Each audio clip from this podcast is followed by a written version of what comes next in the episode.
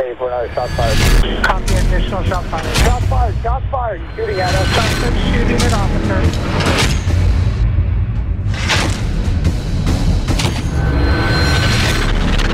Suspect down. He's at the base of the stairs. White t-shirt, white male. Welcome back, everyone, to another episode of the Shots Fired podcast. I'm Mark Redlich. And I'm Kyle Shoberg, guys. We are here still at the TAC Ops conference. What an amazing event. If you guys haven't been to or checked out the TAC Ops conference, you got to do it. It's the best training in the nation, all SWAT tactical stuff related. Go over to SWATconference.org, check it out. There are three conferences a year. We are here in New York at a awesome venue in Verona. It is fantastic. The vendors here are awesome. The instructors are top notch. Um, there's going to be two more conferences this year in Nashville and Washington, D.C. Mark and I will be at both. Uh, we've had the pleasure of teaching two classes here, as well as being able to bring the podcast uh, to the venue and get awesome instructors to be guests. And with that, we have Dr. Cathy Greenberg with us today. And Dr. Cathy, thank you for carving time out of your day to do this. You guys are incredibly busy here. Kathy teaches emotional intelligence and decision making, uh, specializing in law enforcement and the military, primarily special forces. And we're going to let you touch on all that. So we'll turn it over to you. Thank you for being here. This is awesome. Um, we've had sidebar conversations with you since we've been here, and I'm like thoroughly impressed with everything that you're doing. I've learned a ton from you just in talking to you today. Oh, So- thank you. Go ahead and introduce yourself, give a little bit about your background, and uh, we'll kick it off from there. Well, there's a lot people would like to know about me. My father worked for the mob. Oh, my mother was really? a stripper.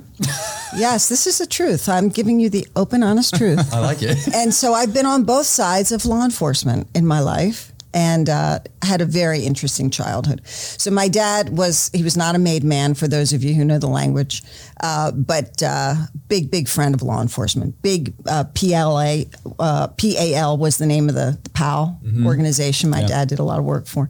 So he was always on the, the side of the good guys. And um, yeah, I used to come home from high school and it was like a scene from American Hustle with uh, Jennifer Lawrence. it's like my mother was, you know, out there slinging pasta. On one side, you'd have, you know, all the law enforcement and the feds, and on the other side were, you know, my dad's friends Yeah. from the from the hood.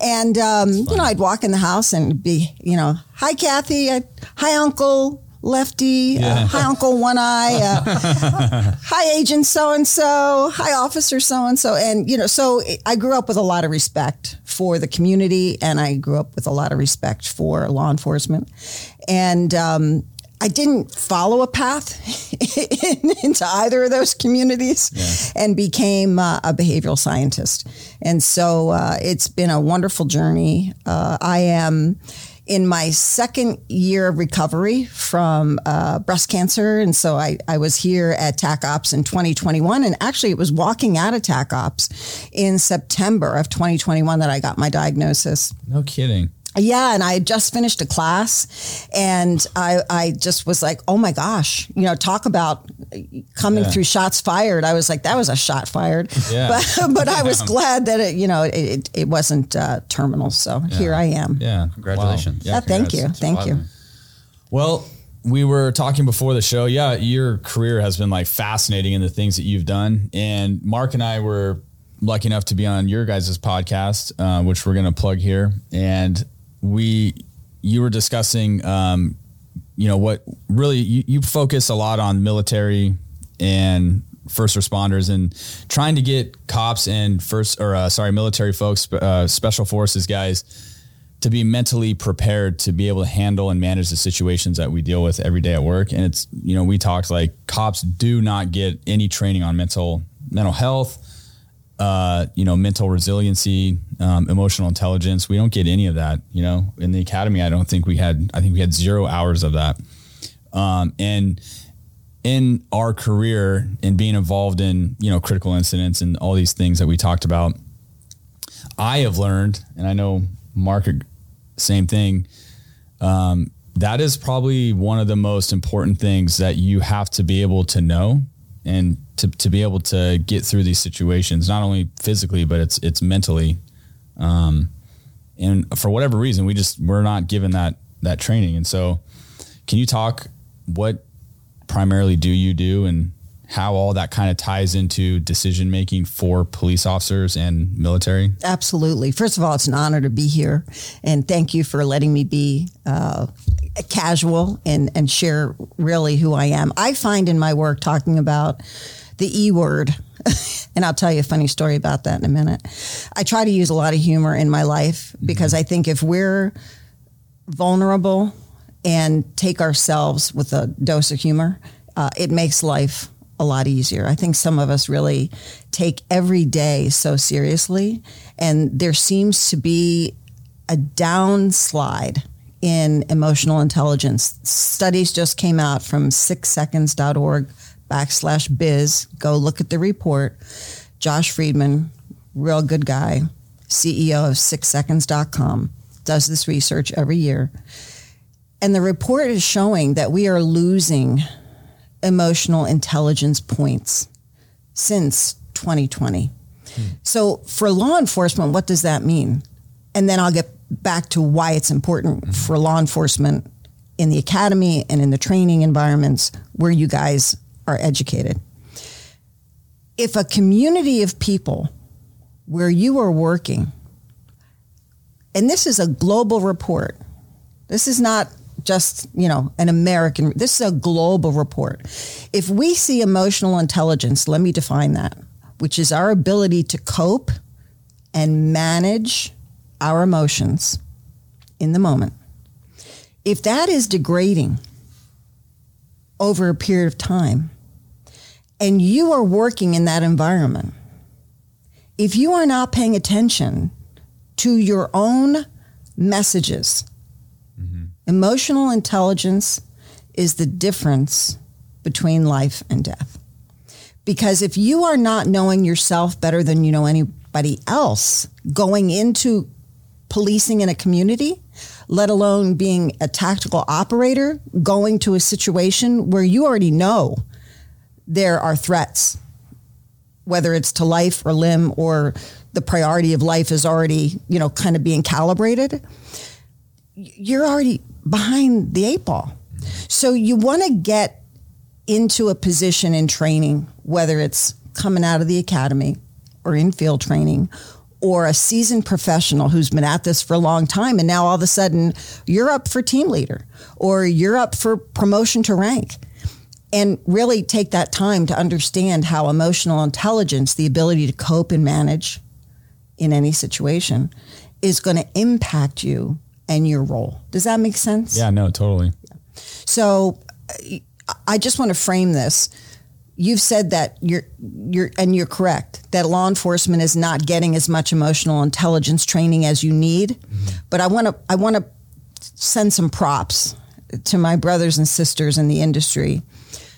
Back in 2014, even maybe before then, the TAC Ops organization that we are here blessed to be a part of saw the need for getting their SWAT team leaders educated in emotional intelligence. They took the time to have me certify about eight folks and they're people whose names have, you know, pretty much been the leaders in this industry since I trained them.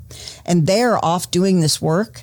And we see it everywhere now. We see it at the uh, the Navy Academy. We see it at FLETC. We see it uh, in so many agencies now, and I'm so proud of them. And I'm proud of those agencies that are that are bringing it in. We just did a training at the National Innovation Academy uh, in Polk County.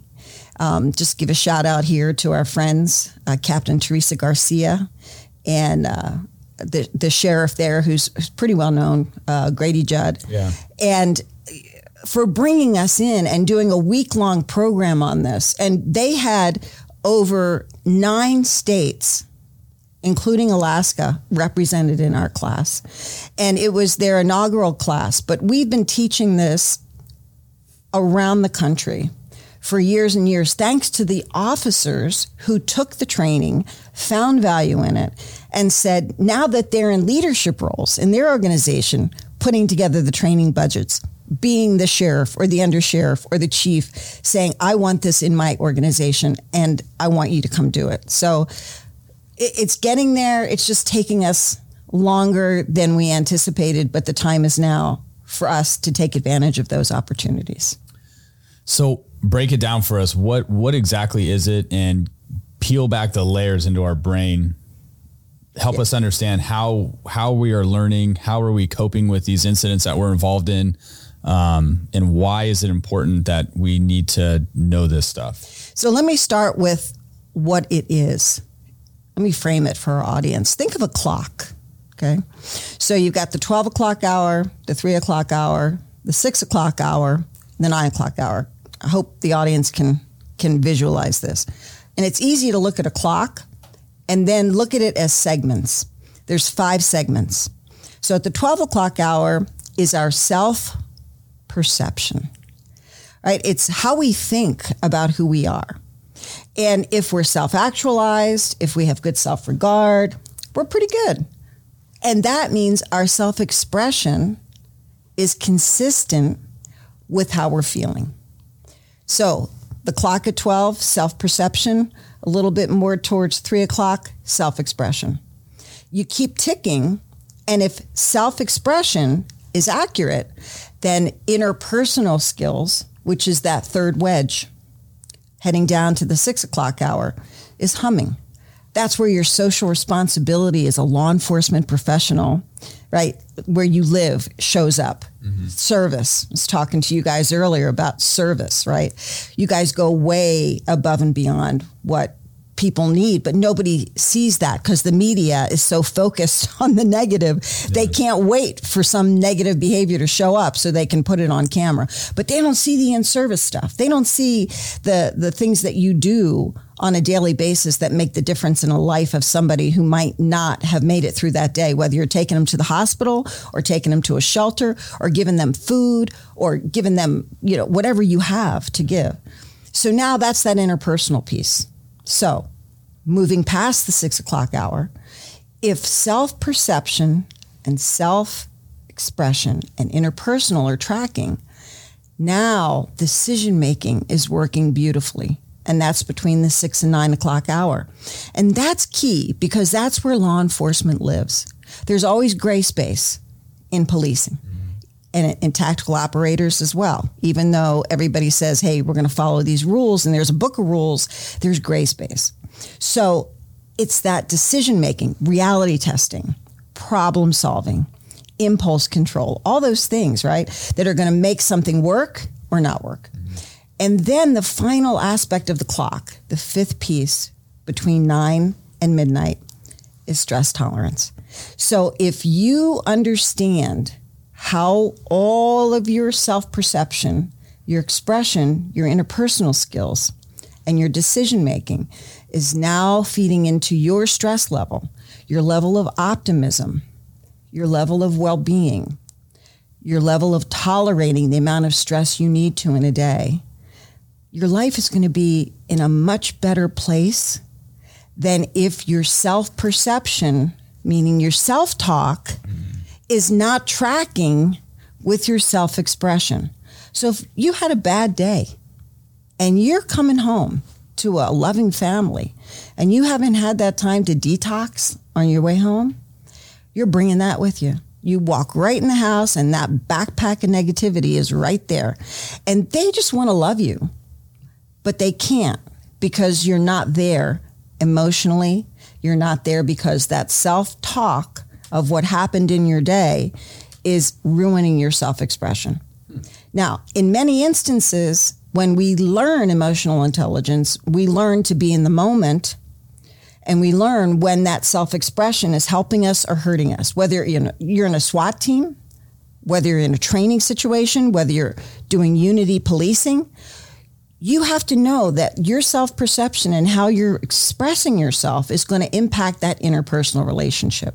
And so, just by knowing a language for those emotions, you're in a winning situation. And that's all we want to do. We want to teach you if emotional intelligence is a target, in our book, Emotional Brilliance Living a Stressless, Fearless Life, and we got great examples of people who, who are doing this. If you can imagine that the bullseye is EB, that go to emotion that makes you brilliant in any moment, that's all we're trying to share with you. That's the magic. And anything I can do to help elucidate that, uncover that, reveal that, and make it possible for other people to play with it, accept it, and use it, I'm here. Give it away. Yeah. Take it. Um, it. It's my passion, and uh, I love the fact that law enforcement now public safety is embracing it. What is you? You do a lot of instructing, and you have for a long time with, with the military, and you integrated with actually the Navy SEALs with this education. But now you're coming to law enforcement, specific law enforcement. What is a couple tools that you could provide that could maybe help First of all, you know, at Shots Fired, I, I give you guys so many kudos for the word that you are putting out there. And I listen to your shows, and I, you know, sometimes I have to put them on pause and do something and come back because it's like I can't stop. You know, it's like Kyle can't stop talking. That's what it is. yeah, I, maybe Kyle and I share the same genes, yeah. but I, you know, I, I think that the the program uh, is so timely and, and, we started doing the emotional intelligence work in our learning management system called ebguardians.com. Um, Emotional Brilliance Academy. If you just go to Emotional Brilliance Academy and just click on the three little lines on the upper right of the screen, it'll bring you to the academy. And then you can go in there and look around. And we have something called ebguardians.com, and it's a lot of free stuff. And the reason I share that with you, because when we think of the military uh, and our working warriors who are out there uh, doing the jobs uh, that we are so grateful for, keeping our nation, if you will, safe, giving us the national freedoms we have every day, and then flipping the switch to the local, municipal, and national law enforcement agencies who take on that job as well on a daily basis. Now, you may get to go home at night, but you put on a flak jacket, yeah. you carry a gun, and you go into harm's way with no plan for the day. The minute you get out of your car, the minute you get into your day, chaos ensues. Mm-hmm. And and that to me, that takes a lot. So flipping the switch back to the military, both of you, right? Military and public safety, do a lot of the same things when I was working um, with the military, uh, and it's not that I don't work them work with them now. It's just that I'm actively so dedicated to public safety. That's just my focus right now. But um, in working with many arms of the military, one of them was Navy Special Warfare. And I was very fortunate to work with a series of captains and commanders who saw the value in bringing the emotional intelligence assessments that we, we use. Some are from Multi Health Systems. It's called the uh, EQI 2.0, certified tons of people in the use of the tool. We use tons of it all over the world, and I use tons because it's the easiest reference for me to use. I don't keep track. I'm not that person. I'm not a numbers person. But what we found unique about Navy Special Warfare, starting in around uh, 2014, was there are special skills in that wheel, the clock, self perception, self expression, interpersonal decision making, and stress tolerance that you want to look for in a special operator. And what are they? Well, it depends on what you're looking to achieve. So if somebody is an intel analyst, it's going to be a different a, a series, a different grouping of those behaviors versus somebody who is uh, well, a special warfare combatant crewman or somebody who is going to be doing uh, interrogation or somebody who is a sniper and assaulter. So just because somebody makes it into the teams doesn't mean that everyone on that team has the same set of skills. Hmm. And so knowing from the emotional intelligence assessment where those sweet spots are makes an operator better at what they're going to be doing and better prepared for also the handoff of that skill in the place and time where it needs to occur. Make sense? It it does. It's it's kind of mind blowing because um, you were teaching SEAL team guys, guys who I mean that's those are the top two percent, right? Like they're gaining obviously value out of that, and they are not going to be having you teach their guys at that level this information if it didn't work and if they didn't vet that out. So I guess my question would be what changes do you think that they got or what changes did you see when training these guys for this emotional intelligence? What what was the benefit that they're getting out of it that you're now trying to pass on to law enforcement? So when I was working with this uh, this group of amazing human beings, um, and it, you know, it was all naval special warfare. It wasn't just any group in mm-hmm. particular. And I hesitate, you know, to use um, particular teams. because in, in my line of work, you will get blacklisted very quickly. So I, I am grateful that I've had a seat at the table and that I have been a part uh, of their training and, and helped many people who are you know still in that organization and in leadership roles and those who've rolled out into the general population. What we learned in those exercises was the importance of a culture an emotional intelligence culture. You know, we were talking to one of the folks here that's a, a, a you know, a trainer, mm-hmm. um, Eric Eltz, and we were talking about range culture. And yeah. he was talking about, you know, when I'm teaching young guys, if I see a magazine on the ground, I'm not that guy who's going to say, don't touch that. You know, I'm going to be the guy that says, if it's safe, pick it up. And he calls that a culture of love right? You got to love everybody on the range and you got to make everybody feel welcome, not like an idiot. Mm-hmm. Well, every culture of a team has an emotional intelligence culture as well. And we call that maybe a group profile. So when you are a part of a team, regardless of whether your agency considers its counterpart, right, there's team A and team B and team C. They're all counterparts within a, an agency. Each one of those roles within that team, within that group, within that division, within that task force has a culture. And it's a unique set of emotional intelligence skills, empathy, what we might call impulse control. We talked a little bit about reality testing and problem solving assertiveness, self regard, self actualization, and recognizing that these are things that people need in order to do their job well. There are components of emotional intelligence that make a good leader, and there are components that make a great leader. And what we see over and over again in the data is there are very minor points, maybe five to 10 points in these assessments that make for an unsuccessful leader versus a very successful leader. And they tend to be in two or three areas. Emotional self awareness is one. Hmm.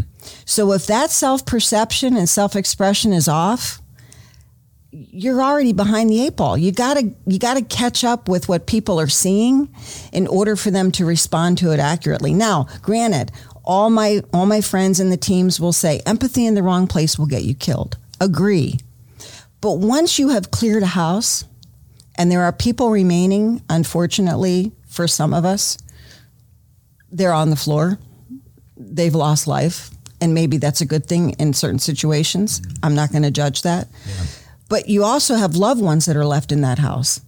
So now empathy wasn't necessary to get to that point. Yeah now you have to use empathy. You have to turn on the empathy to be able to get information from the people who are left to tell you who is on the floor, who's on the ground, who got out the door, and how might you be able to use that information to locate them, right? So you have to know when to turn these, as we say, emotional intelligence behaviors, tune them up or tune them down. And that's the gift of emotional intelligence is understanding that if you know, like I said, the emotional intelligence landscape using the clock, and you can hone in on that bullseye, which is the emotional brilliance that we talk about, that go to emotion that gets you through any situation for you because what's good for you kyle isn't going to be necessarily good for mark. Mm-hmm. and what's good for mark isn't necessarily going to be good for the next person and the next person. If you know what those go-to emotions are they will help you to tune up or tune down the rest of the emotional intelligence behaviors. That's the secret. That's the wonderful sauce that we want everybody to taste in the use of emotional intelligence. I want to you gave a ton of information, but one thing that I really keyed in on was the self awareness. Can you talk a little more about that within law enforcement? Because I've I see it where individuals think they're doing something or this one direction, but really what others are seeing them is significantly different.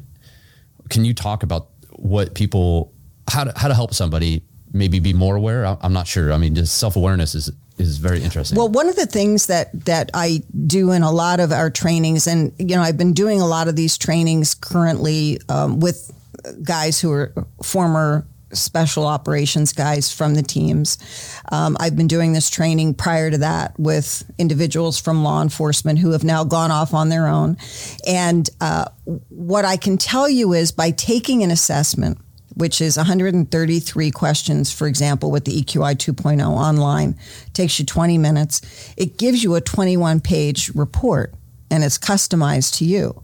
So it's color coded for those five wedges of the clock. So you don't have to be a rocket science to read the report, right? You can see on a, on a, on a chart, a histogram where you are in any of those areas. You want to be generally between 100 and 110. That's the norm if you are in a leadership role, you want to be somewhere around 120. But the reality is, when you can see it in a chart and now you have a language to apply to it, your self perception now has a language. Mm. And so you can start to use the language. Oh, do I have self regard? Is my self regard lower than 100? Is it higher than 110? You see, you start using the language. So when your self regard is generally on point, you're going to be able to move emotionally through a conversation with normal eye contact and normal motion of, of the face, right? Smiling, turning your head, right? Using uh, the gestures that we know are affect. When you are not in tune with that self expression, because your self perception is focused on some other conversation that you're having in your head. And imagine you've just rolled up on scene. You see an officer who's already in a conflict with somebody you don't know, mm-hmm. but you know enough about somebody in uniform to see that they're in a place that's not good, whatever not good is based on your training. And what are you going to do when you roll up on scene? You're going to activate the brain to do what you think is take care of a threat. Mm-hmm. When in fact, maybe the first thing to do once you get into that situation is evaluate with that officer what's going on before you get in to a situation where you are feeling the same threat and the same fear as opposed to coming in and trying to start being the what I would call the thermostat. You don't want to be the thermometer. You don't want to go in there and go high or go low. You want to go in there now and be the thermostat because now you're helping the situation by creating an environment where people have an opportunity to rebalance as opposed to go escalate. You can now help de escalate. But you got to have that consciousness and you got to know how you're going to respond and you have to understand what's going on. Now, if you get to a situation and you see that somebody is really in a, a, dire situation, of course, you have every right to behave the way you think is appropriate. But if you're just getting hijacked by the visual, because the brain is using the optic nerve. I can see something going on. And based on my experience, my body's going to go into what? I'm either going to fight, Yeah, fight, flight, or freeze. right, flee, or freeze.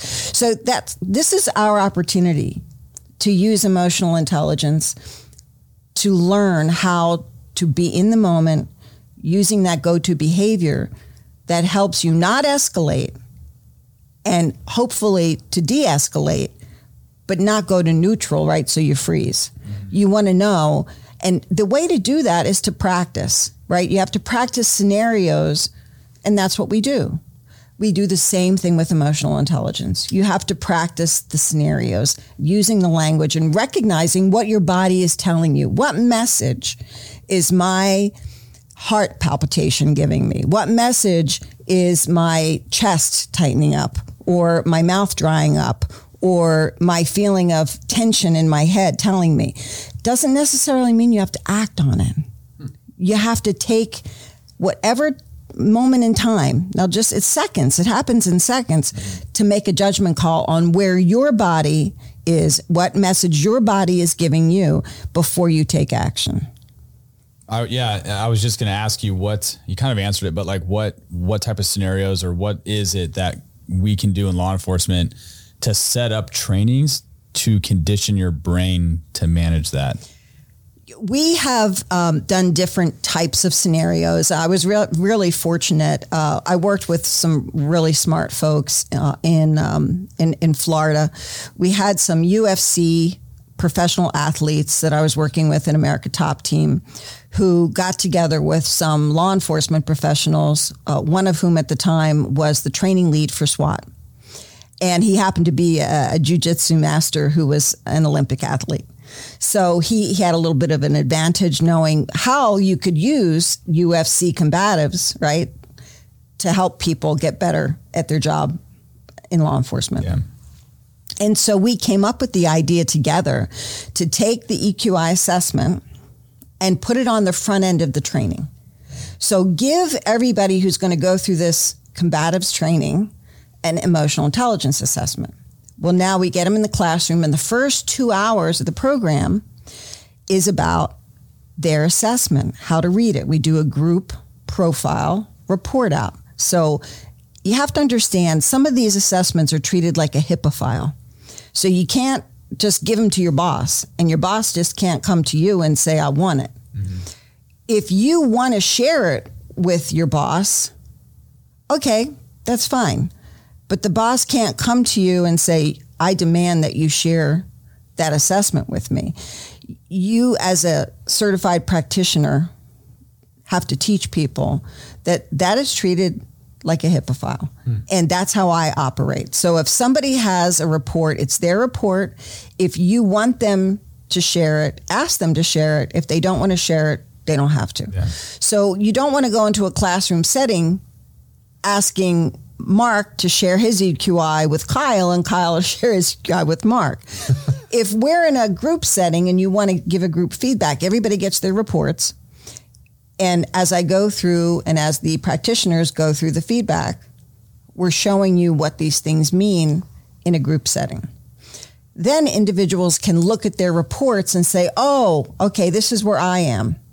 I understand. And each one of these reports gives you a personalized, if you will, evaluation that says, these are strategies that you, Kyle, can use to increase this.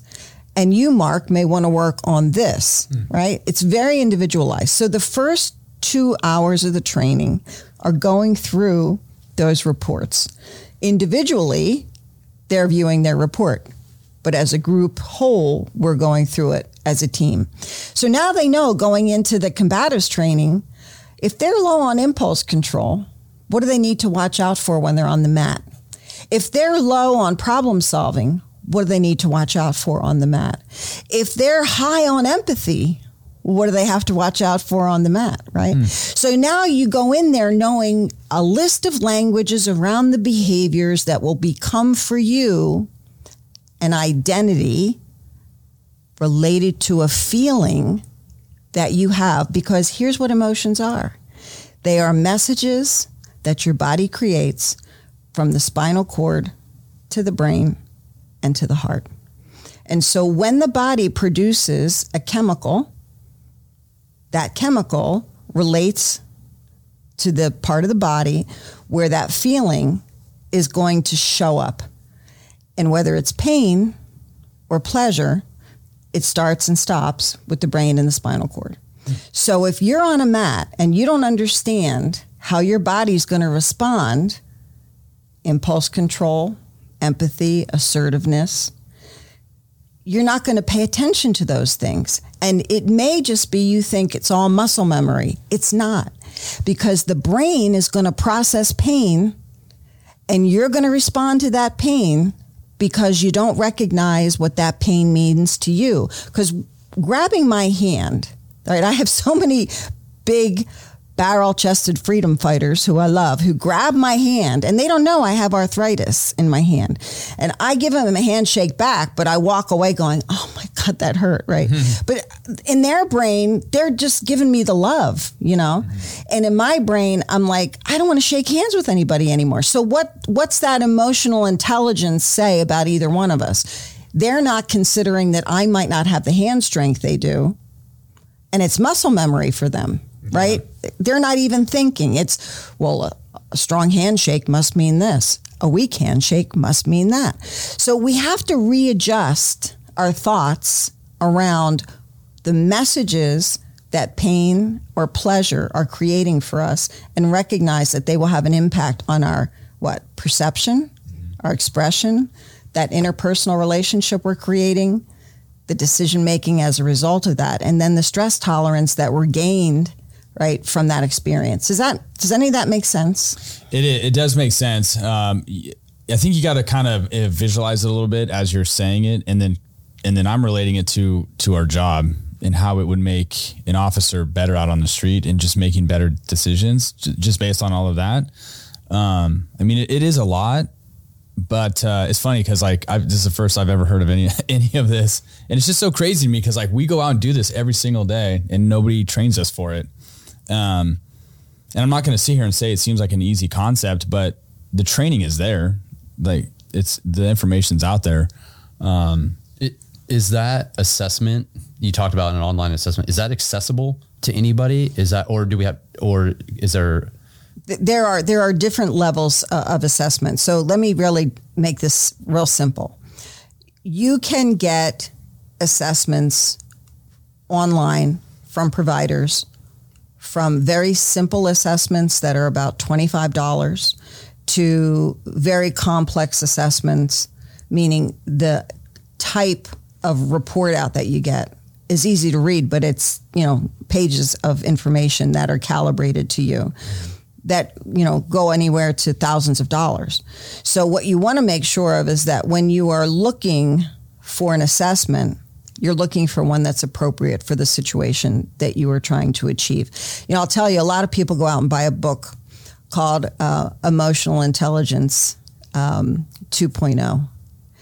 And I, I appreciate why the book was written, but it confuses people because the assessment itself, while it's given to you by reading the book and taking the assessment, doesn't give you a coaching feedback and I've had people who take that assessment and read the book, and all they come back to me with is, I'm really not good at all these things. And that's not the message. The message isn't about what you're not good at. The message is about emotional intelligence will have a place in time, high or low. When we're stressed, we will either go higher or lower if we have, let's say, um, 110 on empathy, right? We're sitting here having a nice conversation, but there's a stress level that comes into the room.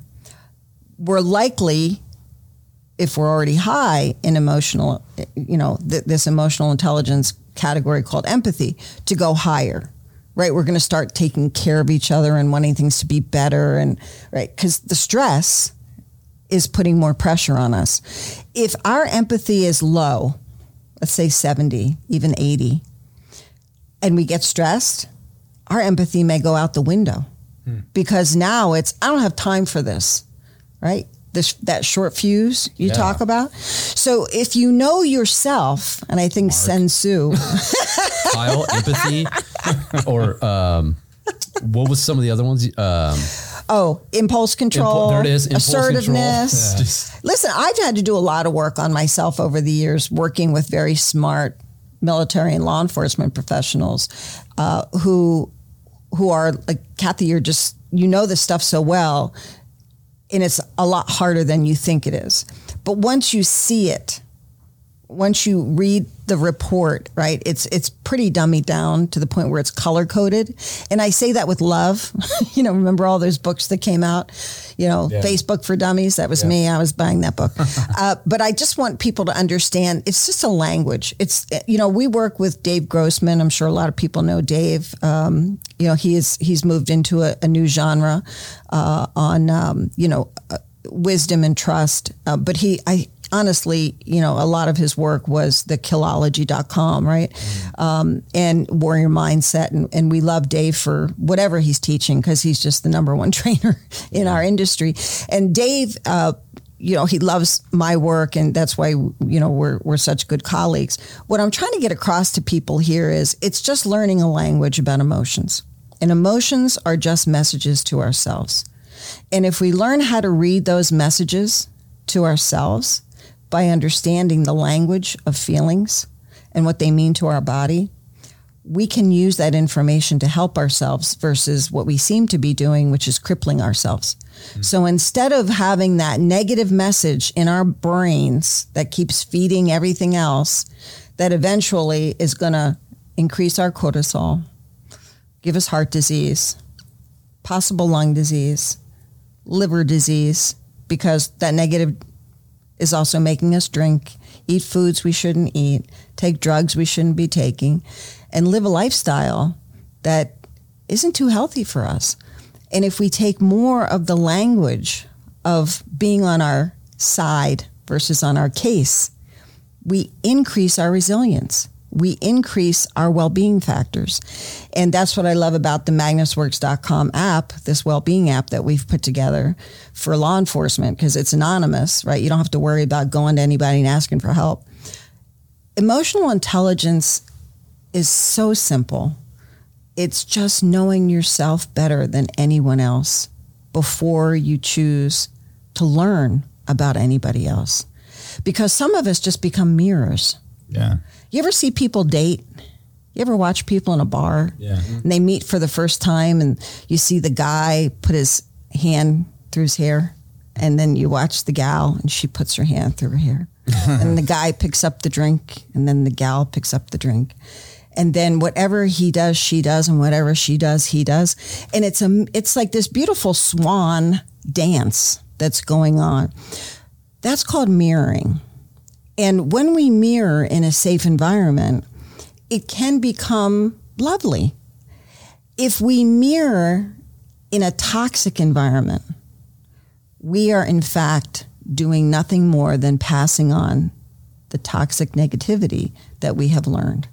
So, using emotional intelligence for physical training, for leadership training, has ramifications. And we've been at this long enough to know that there's financials behind this. I've mentioned to both of you, we know from talking to leaders in law enforcement, you can literally save between 150 and 300,000 dollars per person a year just in the recruits that you bring in. Yeah. You get one bad recruit that you've invested academy, look at poly, a panel, a psych eval, the academy, a salary, mm-hmm. benefits, field training. You're taking somebody else off the street to make them a better officer. Now they show up on site and they don't want to get out of the car. And on top of that, now this person finally does get out of the car. They get past that one year point. Now they're two, three years into their career, and all of a sudden they're getting promoted early. Mm-hmm. And they're not even at rank. They're, I mean, I'm talking about their experience really isn't at rank.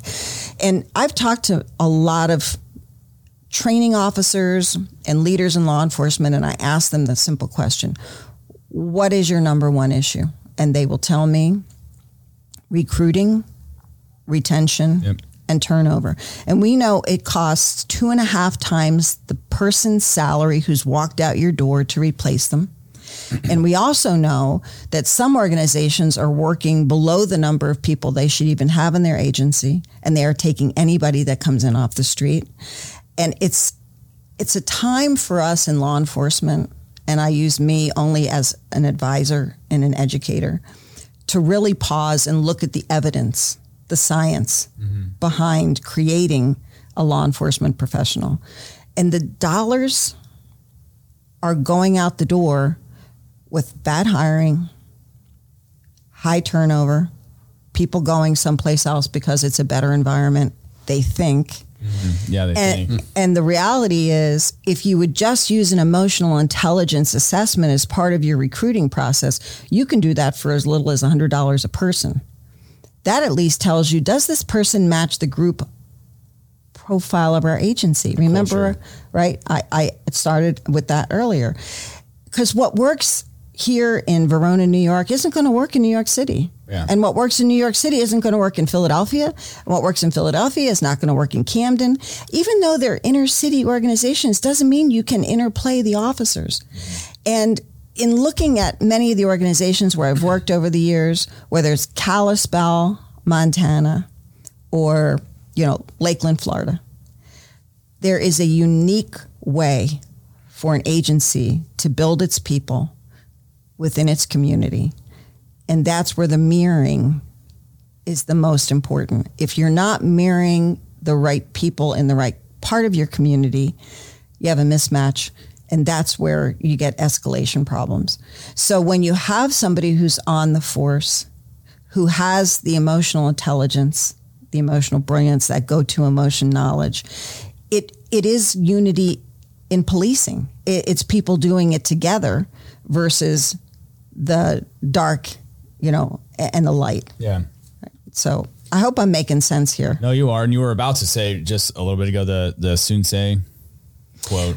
Well, I don't know it by heart, and you know, I just love it because I paraphrase it all the time, and and it goes something like this: If you know yourself, then you'll be you'll you'll survive mm-hmm. pretty much anything.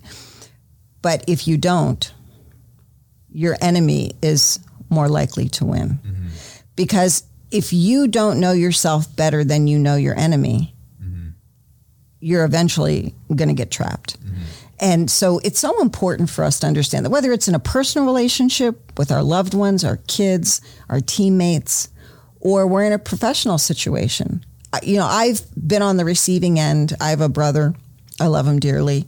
And he knows I tell this story. And uh, he's had a, you know, a drug problem his whole life and he's fought it and he you know he wins the war a lot of the time but sometimes he doesn't. And he tried to commit suicide in my home uh, and I wasn't there at the time. Um, he was living there uh, and I get a call from the neighbor you know that they've seen my brother's truck out front and he was unresponsive meaning they'd go to the door and knock and nobody would answer there were several other incidents that occurred, but I finally get a phone call from a neighbor who says, I think you need to come home. So I drive two hours to my home and I work with a lovely gentleman, Father Michael Mannion, Monsignor Michael Mannion, who is a chaplain for law enforcement, the FBI in the region where this is occurring. So I call Father and I say, Hey, Father, I may need your help. I don't know what I'm going to walk into. Yeah. So I get there and a buddy of mine who's a neighbor, you know, comes with me and I've got my camera rolling on my phone because I just want to make sure that I, whatever I walk into, I have a video. Documented. So I walk in and we can't find him anywhere and the house is destroyed. It's just an ugly situation. And the long and short of it was he had hogtied himself so that if he moved in a particular position that he would obviously, you know, strangle himself. Well, lucky for him, the ropes had somehow separated when he was struggling. And while he was still on the ground, I was able to approach him, but he was so distraught. He was so under the influence of evil He he was not seeing straight. And he tried to attack me. And of course, being in my business, I knew what to do. And we walked outside. We backed up and left him, walked up really backwards all the way out the door and waited for the police and the ambulance to come. And the reason I share this story is because it is so touching to me. I told the law enforcement professionals who I was and what I did. And the ambulance showed up and the officers were like, "We got this. we got this." And so we're in the house and these these two law enforcement professionals and eventually two more came are just trying to counsel him and he is screaming at the top of his lungs. Yeah. You know, just fucking kill me. Just fucking shoot me now. You know, he just wanted to die by police fire. And that was his goal. And these guys were talking him out of it, explaining, you know, why he needed to live and what was going to happen. And he was gone. He was just gone. My brother uh, doesn't even remember any of this. And of course, I'm talking to him. And in the middle of this, I just have to tell you there is a light of humor here. So I was working with the FBI at the time, and the assistant director who I was working for happens to call me on my cell phone in the middle of this. Can't make this stuff up. Oh. And so I, my phone goes off, and I see who it is, and I don't want to ignore him. So I put him on speaker. But I, oh. right before I put him on speaker, I yelled out to four police officers, an ambulance team, and my brother, said, "Everybody, be quiet!" and everybody literally went absolutely silent. Uh-huh. and I pressed the button on the phone. I said, "Hello," and it, he, he said, "Are you okay?" I was like, "Yeah, yeah, I'm just in the middle of something. Can I call you back?" And he's like, "Yeah, no worries. I'll be at the office the rest of the afternoon." And hung up, and chaos ensued Oh, yet God, again. really? Honest to God, can't make That's this funny. up. And so during that time, the two officers had wrangled my brother to the sofa and they finally had him in handcuffs. And the one guy had him, you know, kind of from behind the sofa with his arm around his neck, just keeping him settled mm-hmm. so that the EMT could give him some ketamine. Mm-hmm. And within seconds, he snaps out of it and he looks at me and I'm sitting next to him on the sofa and he says, Sis, what's going on? You know, like he was just so dazed. And these law enforcement professionals were so nice. The one guy now released him and he's patting him on the shoulder and he says, Fred, it's good. It's good. You know us. You know us. Of course, he didn't know them, but they were trying to make him feel as normal as possible, make me feel as normal as possible. Yeah. And these guys could not have been more professional. And they, of course, had to take him to the local hospital. And one stayed behind with me and took a full report and told me where my brother was. And these guys checked on me at least two or three times. I cannot tell you how many times I tell that story. And I tell it with so much love for those officers because had they not been in their right minds, given the behavior my brother was displaying, he could be dead. That's what I, I was actually thinking. That that's what I was. You know, I was He could be dead, and he wanted to be dead. Yeah.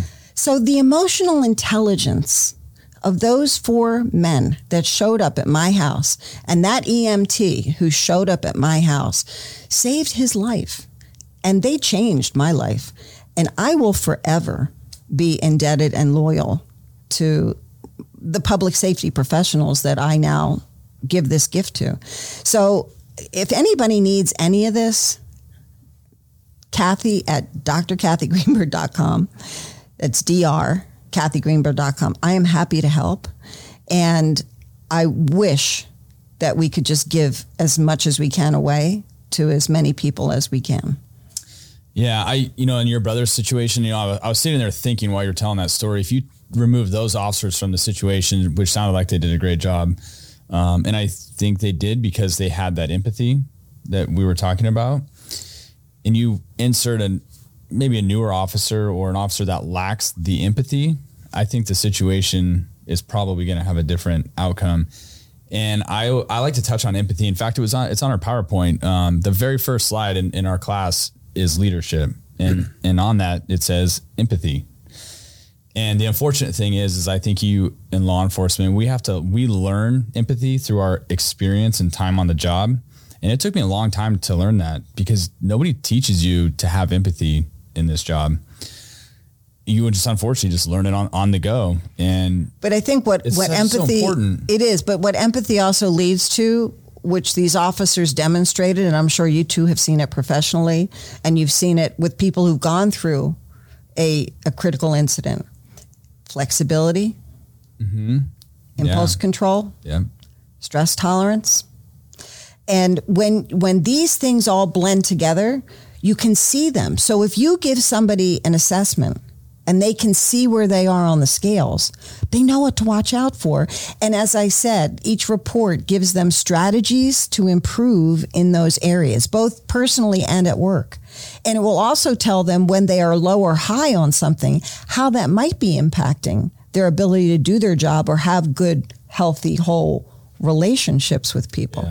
So it, this stuff is so attainable. Yeah. And like I said, you know, I, I am blessed to be working with academies like National Innovation Academy, South Florida Public Safety Leadership Academy, lots of professional police agencies, federal agencies that are using it because they recognize, just like these guys did tre- teaching combatives, that if you give people an understanding of how they're going to possibly behave or respond in a situation, especially under pain, under threat, in fear, you got a much better chance of getting them through that scenario than if they don't understand what's going to happen to them in that situation.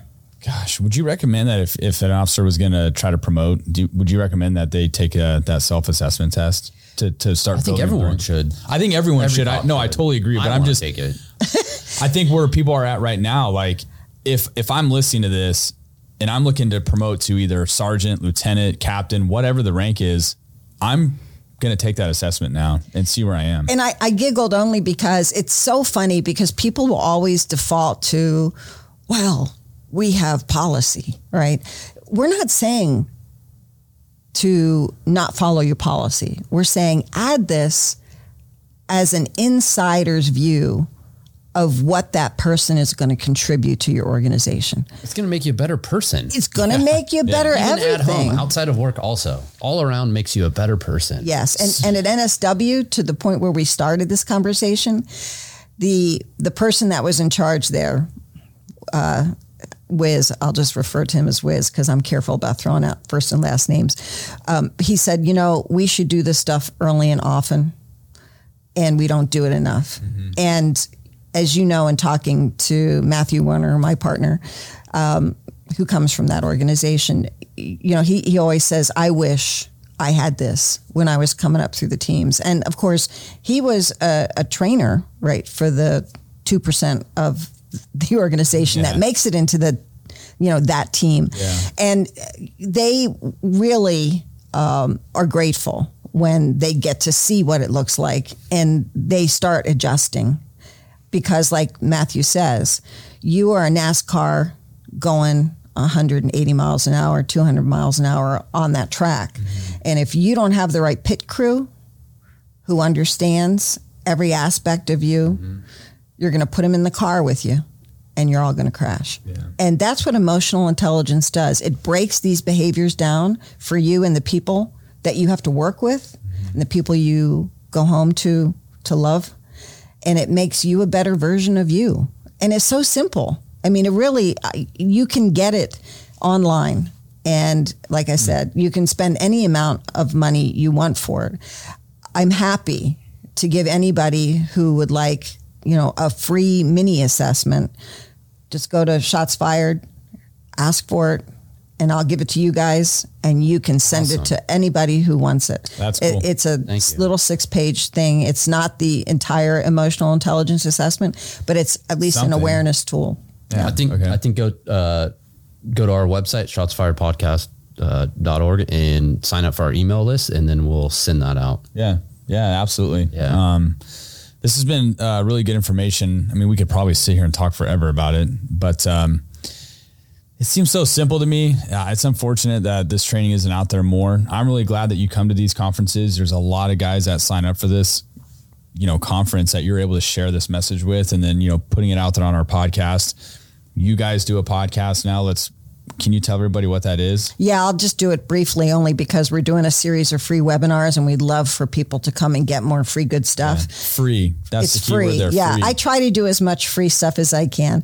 Uh, it's called Strategies for Turbulent Times: A Plan for the Unknown with Matthew Werner and myself, Dr. Cathy Greenberg. It's on. It will be on your favorite podcast after May twelfth. We launch May twelfth. Okay. One of the things that people should know is I've had a podcast for 17 years on the World Talk Radio Network. It's called Leadership Development News, and if you are a coach. a Trainer, a negotiator, somebody who's an administrator with in public safety, you may want to go and listen to that show because it's all about how to use coaching and emotional intelligence tools. But the webinars, please, please make sure that anybody who listens to your radio show knows that June, July, August, September, the third Thursday of every month at noon, we are doing a free webinar. There are different topics mm-hmm. for each one of those webinars, but they're all around emotional intelligence from recognizing your stress to understanding diet and exercise is not enough.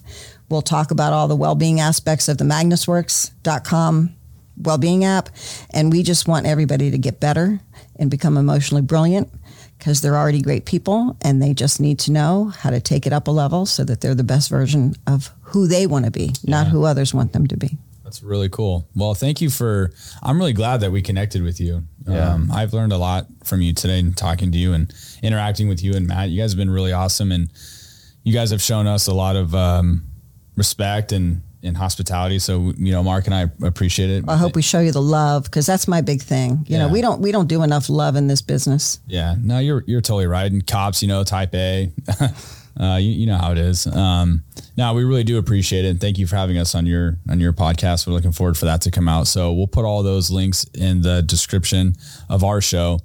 Um, anywhere else that people can find you, um, we can put in there. Yeah, commandcollege.com, uh, National Command and Staff College, and of course, ebguardians.com.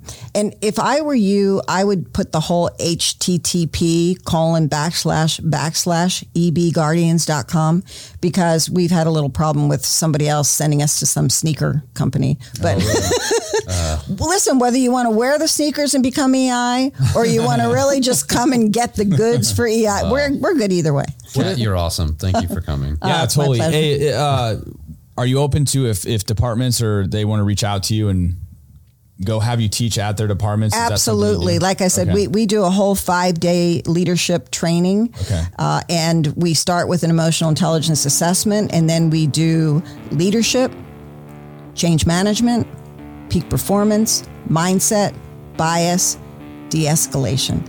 So we, we put all the love into five days, and every day is an assessment, and every day is an opportunity for us to reflect and look at who we are and recognize that we are everything that we need to be. We have the choice to be better. Okay, excellent. Well, you guys heard it there. So, thanks again for uh, carving out the time. Can't wait to spend more time with you after this. Uh, Mark, you got anything else? Yeah, Kat, thank you. We've spent quite a bit of time with you in the last three days. It has definitely enriched our lives. So thank you so much. Oh, thank you. And I, I really do love you guys. You've, you've given back to me as well. And uh, I love being on this journey with you. Thank you so much. Absolutely. All right, guys. Well, we will uh, catch you guys on the next show. So stay safe and uh, be smart. See ya.